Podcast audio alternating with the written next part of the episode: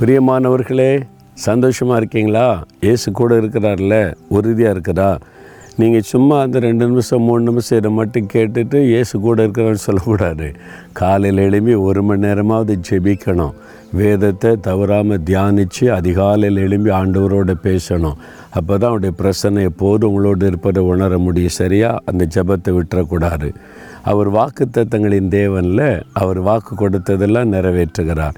இன்றைக்கி கூட அவர் ஒரு வாக்கு கொடுக்குறார் பாருங்களேன். ஏச ஐம்பத்தி நாலாம் அதிகாரம் மூன்றாம் வசனத்தில் நீ வலதுபுறத்திலும் இடதுபுறத்திலும் இடங்கொண்டு பெருகுவாய்.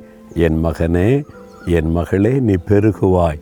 வலதுபுறத்தில் இடதுபுறத்திலும் உன்னுடைய நிலங்களின் ஆசிர்வாதம் பெருகும் தோட்டங்களின் ஆசிர்வாதம் பெருகும் வியாபாரத்தின் ஆசிர்வாதம் பெருகும் உன்னுடைய ஞானம் பெருகும் உனக்கு என்ன ஆசீர்வாதம் வேணும்? எல்லாத்தையும் அவர் பெருக பண்ணுகிறவர்.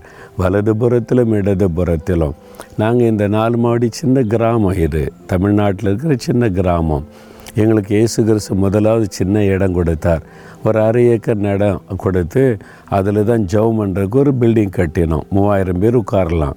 அது எங்களுக்கு பெரிய விஷயம் அப்போது ஓ நாற்பது வருஷத்துக்கு முன்னால் இவ்வளோ பெரிய இடம்னு அதுக்குள்ளே வந்தோடனே ஆண்டவர் சொன்னார் நீ வலது பக்கத்தில் இடது பக்கத்தில் பெருகும்படி செய்வேன்.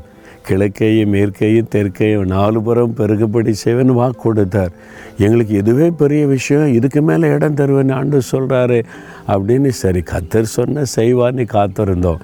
இன்றைக்கு நாலு பக்கமும் இடம் தந்திருக்கிறார் பெருக பண்ணியிருக்கிறார்.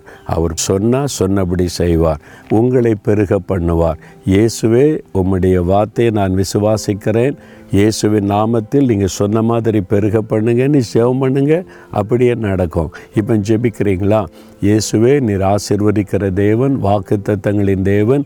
நீர் சொன்னபடி எங்களை வலதுபுறம் இடதுபுறம் நீர் பெருக பண்ணும் இயேசுவின் நாமத்தில் ஜெபிக்கிறேன். பிதாவே ஆமேன் ஆமேன்.